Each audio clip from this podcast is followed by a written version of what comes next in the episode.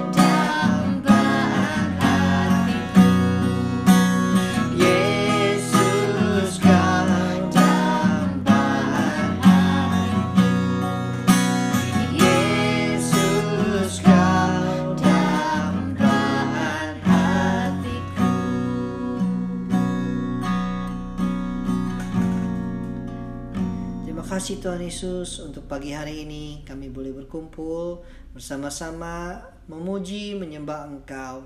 Sebentar lagi kami ingin membaca firman Tuhan, Engkau berikan kami hikmat, wisdom dan rema supaya firman Tuhan ini bisa tertanam di lubuk hati kami dan bertumbuh dan menjadi berkat bagi kehidupan kami. Terima kasih, hanya dalam nama Yesus kami berdoa. Amin. Oke, Hari ini kita baca di mana sayang? Kisah para Rasul 9 Kisah para Rasul 9 Oke, kamu baca ya. Oke, oke teman-teman kita sama-sama baca firman Tuhan di kisah para rasul 9 Saulus bertobat. Oke, sementara itu berkobar-kobar hati Saulus untuk mengancam dan membunuh murid-murid Tuhan.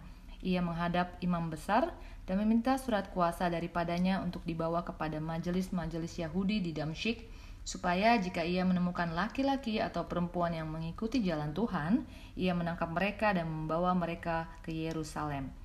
Dalam perjalanannya ke Damsyik, Ketika ia sudah dekat kota itu, tiba-tiba cahaya memancar dari langit mengelilingi dia. Ia rebah ke tanah dan kedengaranlah olehnya suatu suara yang berkata kepadanya, Saulus, Saulus, mengapakah engkau menganiaya aku? Jawab Saulus, siapakah engkau Tuhan? Katanya, akulah Yesus yang kau aniaya itu. Tetapi bangunlah dan pergilah ke dalam kota, di sana akan dikatakan kepadamu apa yang harus kau perbuat. Maka termangu-mangulah teman-temannya seperjalanan karena mereka memang mendengar suara itu, tetapi tidak melihat seorang juga pun. Saulus bangun dan berdiri, lalu membuka matanya, tetapi ia tidak dapat melihat apa-apa. Mereka harus menuntun dia masuk ke Damsyik. Tiga hari lamanya ia tidak dapat melihat, dan tiga hari lamanya ia tidak makan dan minum. Di Damsyik ada seorang murid Tuhan bernama Ananias. Firman Tuhan kepadanya dalam suatu penglihatan. Ananias, jawabnya, ini aku Tuhan, firman Tuhan, mari pergilah ke jalan yang bernama jalan lurus dan carilah di rumah Yudas seorang dari Tarsus yang bernama Saulus. Ia sekarang berdoa dan dalam suatu penglihatan ia melihat bahwa seorang yang bernama Ananias masuk ke dalam dan menumpangkan tangannya ke atasnya supaya ia dapat melihat lagi.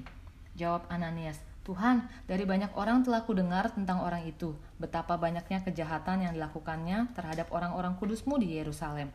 Dan ia datang kemari dengan kuasa penuh dari imam-imam kepala untuk menangkap semua orang yang memanggil namamu. Tetapi firman Tuhan kepadanya, Pergilah sebab orang ini adalah alat pilihan bagiku untuk memberitakan namaku kepada bangsa-bangsa lain serta raja-raja dan orang-orang Israel. Aku sendiri akan menunjukkan kepadanya betapa banyaknya penderitaan yang harus ia tanggung oleh karena namaku. Lalu pergilah Ananias ke situ dan masuk ke rumah itu. Ia menumpangkan tangannya ke atas Saulus, katanya, Saulus, saudaraku, Tuhan Yesus yang telah menampakkan diri kepadamu di jalan yang engkau lalui, telah menyuruh aku kepadamu, supaya engkau dapat melihat lagi dan penuh dengan roh kudus. Dan seketika itu juga seolah-olah selaput gugur dari matanya, sehingga ia dapat melihat lagi, ia bangun lalu dibaptis.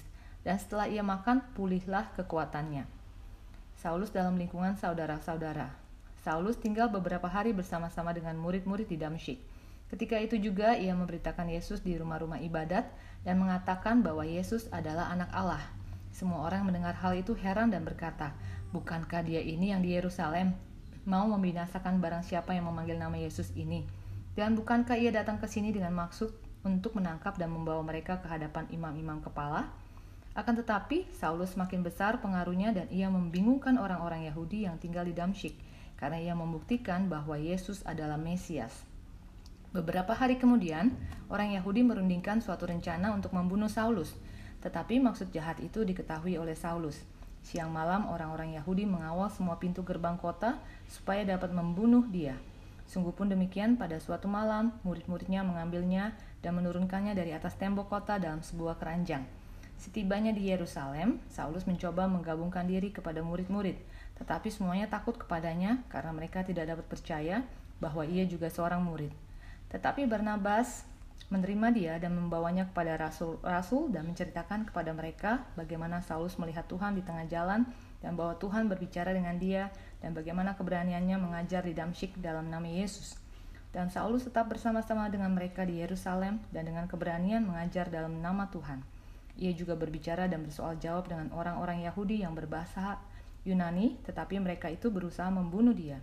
Akan tetapi setelah hal itu diketahui oleh saudara-saudara anggota jemaat, mereka membawa dia ke Kaisarea dan dari situ membantu dia ke Tarsus. Selama beberapa waktu jemaat di seluruh Yudea, Galilea, dan Samaria berada dalam keadaan damai. Jemaat itu dibangun dan hidup dalam takut akan Tuhan. Jumlahnya makin bertambah besar oleh pertolongan dan penghiburan Roh Kudus. Petrus menyembuhkan Eneas dan membangkitkan Dorcas. Pada waktu itu Petrus berjalan keliling, mengadakan kunjungan ke mana-mana. Dalam perjalanan itu, ia singgah juga kepada orang-orang kudus yang di Lida.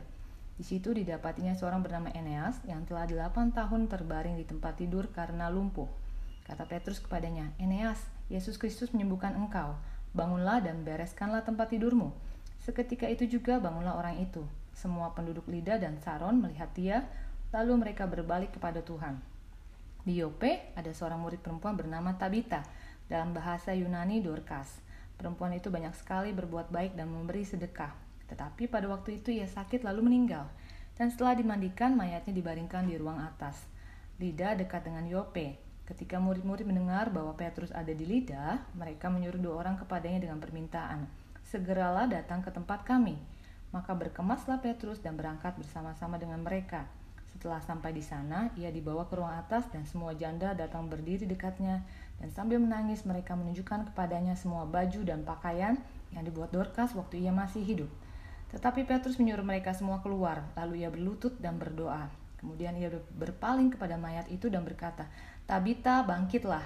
Lalu Tabita membuka matanya dan ketika melihat Petrus ia bangun lalu duduk.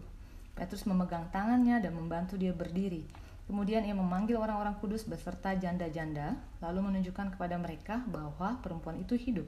Peristiwa itu tersiar di seluruh Yope dan banyak orang menjadi percaya kepada Tuhan. Kemudian daripada itu, Petrus tinggal beberapa hari di Yope di rumah seorang yang bernama Simon, seorang penyamak kulit. Amin, thank you. Lumayan panjang ya.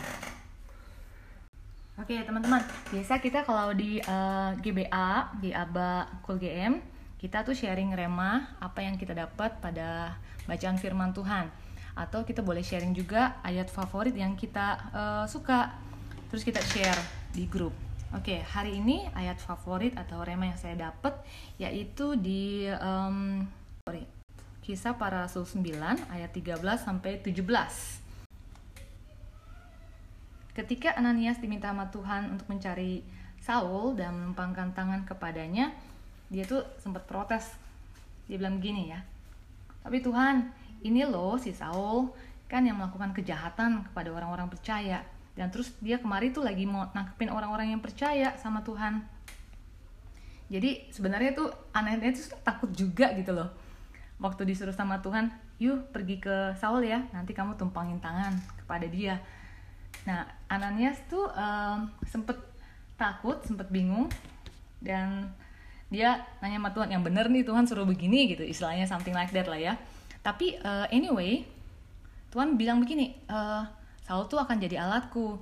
Nah jadi Ananias pun akhirnya nurut dan melakukan apa yang diperintahkan Tuhan. Oke teman-teman, mungkin kita pernah diperhadapkan pada situasi yang mirip-mirip seperti yang dialami Ananias. Tuhan nyuruh kita untuk pergi ke suatu tempat atau untuk melayani orang yang kayaknya mustahil gitu bertobat gitu atau alias orang yang bebal tipenya auban ya dan lain-lain deh. Sampai kita bilang sama Tuhan mungkin kita bisa protes gini ah Tuhan nggak mau. Ah kalau suruh layani dia dia tuh orangnya auban atau atau orangnya nyebelin banget eh, jahat dan lain-lain gitu alasan yang kita berikan kepada Tuhan. Ya kayaknya nggak bakal bertobat lah tipe-tipe modal kayak dia gitu. Namun jangan pernah batasin Tuhan teman-teman. Karena ketika Tuhan memerintahkan kita untuk melakukan sesuatu dia pasti memperlengkapi kita. Seperti Ananias yang sempat protes namun akhirnya diobey juga. Yuk kita belajar sama-sama untuk obey dan taat kepada perintah Tuhan meskipun kita nggak ngerti kenapa sih Tuhan suruh ini atau itu tetapi teman-teman percaya aja rencana Tuhan selalu yang terbaik. Kadang kita emang nggak pernah tahu apakah tindakan kecil kita mungkin dengan mendoakan teman-teman di sekitar kita atau ngajakin mereka ke kul ngajakin mereka join aba itu suatu saat mungkin bisa menjadi dampak yang positif bagi orang tersebut. Kebayang nggak sih kalau Ananias itu nggak nurut sama Tuhan nggak akan muncul seorang Paulus yang dipakai Tuhan secara luar biasa dan jadi berkat bagi banyak orang ayo teman-teman kita dari um, bacaan hari ini kita mau belajar untuk terus semangat uh, untuk taat akan firman Tuhan, untuk obey apa yang Tuhan suruh kita dan ayo kita jadi berkat bagi banyak orang untuk kemuliaan nama Yesus. Haleluya. Amin. Amin. Luar biasa. Nah, kalau saya dapatnya dari ayat yang keempat dan kelima, di mana tertulis, ia rebah ke tanah dan kedengaranlah olehnya suatu suara yang berkata kepadanya, Saulus, Saulus, mengapa engkau menganiaya aku? Jawab Saulus, siapakah engkau Tuhan? Katanya, akulah Yesus yang kau aniaya itu. Nah, di sini sangat menarik. Walaupun Tuhan Yesus itu uh, tidak kelihatan, yang dikejar sama Saulus itu adalah orang-orang Kristen pengikut Yesus. Tapi Yesus mengatakan bahwa kenapa kamu menganiaya aku Saulus? Tuhan Yesus itu nggak pernah tinggal diam dia tahu apa yang kita semua pengikut-pengikut Yesus itu alami baik dalam suka baik dalam duka jadi kalau misalkan kita itu lagi dianiaya sedang lagi kesulitan, Tuhan itu juga turut merasakannya. Dan dia itu adalah Allah yang setia. Dalam Matius 10 sama 4 ayat yang ke-40, saya ingat bahwa Yesus itu pernah mengatakan hal yang sama.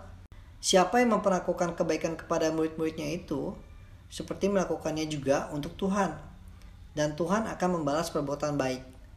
Jadi, kalau ada seseorang yang memperlakukan uh, murid-murid Tuhan Yesus itu dengan kebaikan, Tuhan Yesus itu akan membalaskannya dengan kebaikan dan demikian pula sebaliknya uh, pengikut Yesus itu diperlakukan dengan semena-mena Tuhan juga tidak akan tinggal diam. Dia akan membela dia akan melindungi dia juga akan menolong kita pengikutnya yang kesulitan.